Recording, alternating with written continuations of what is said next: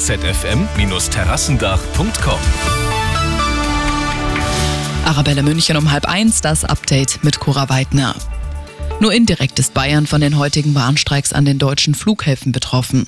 Morgen und übermorgen soll aber dann in über 30 bayerischen Krankenhäusern gestreikt werden. Hintergrund ist der Tarifstreit im öffentlichen Dienst. Um die Versorgung zu sichern, gibt es Notdienstvereinbarungen. Verteidigung für die geplante Krankenhausreform kommt von Gesundheitsminister Lauterbach.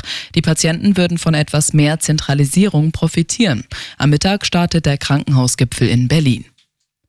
Restaurants, Cafés und Bars, sie alle haben während Corona tausende Mitarbeiter verloren. Aber vergangenes Jahr sind es wieder mehr Beschäftigte geworden, und zwar laut Statistischem Bundesamt 12,5 Prozent.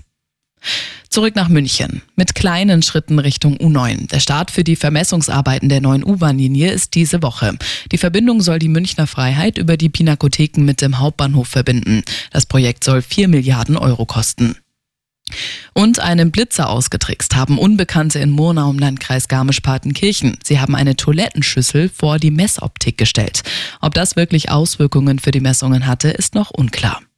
Immer gut informiert, mehr Nachrichten für München und die Region wieder um eins und jetzt der zuverlässige Verkehrsservice mit Stefan Hempel.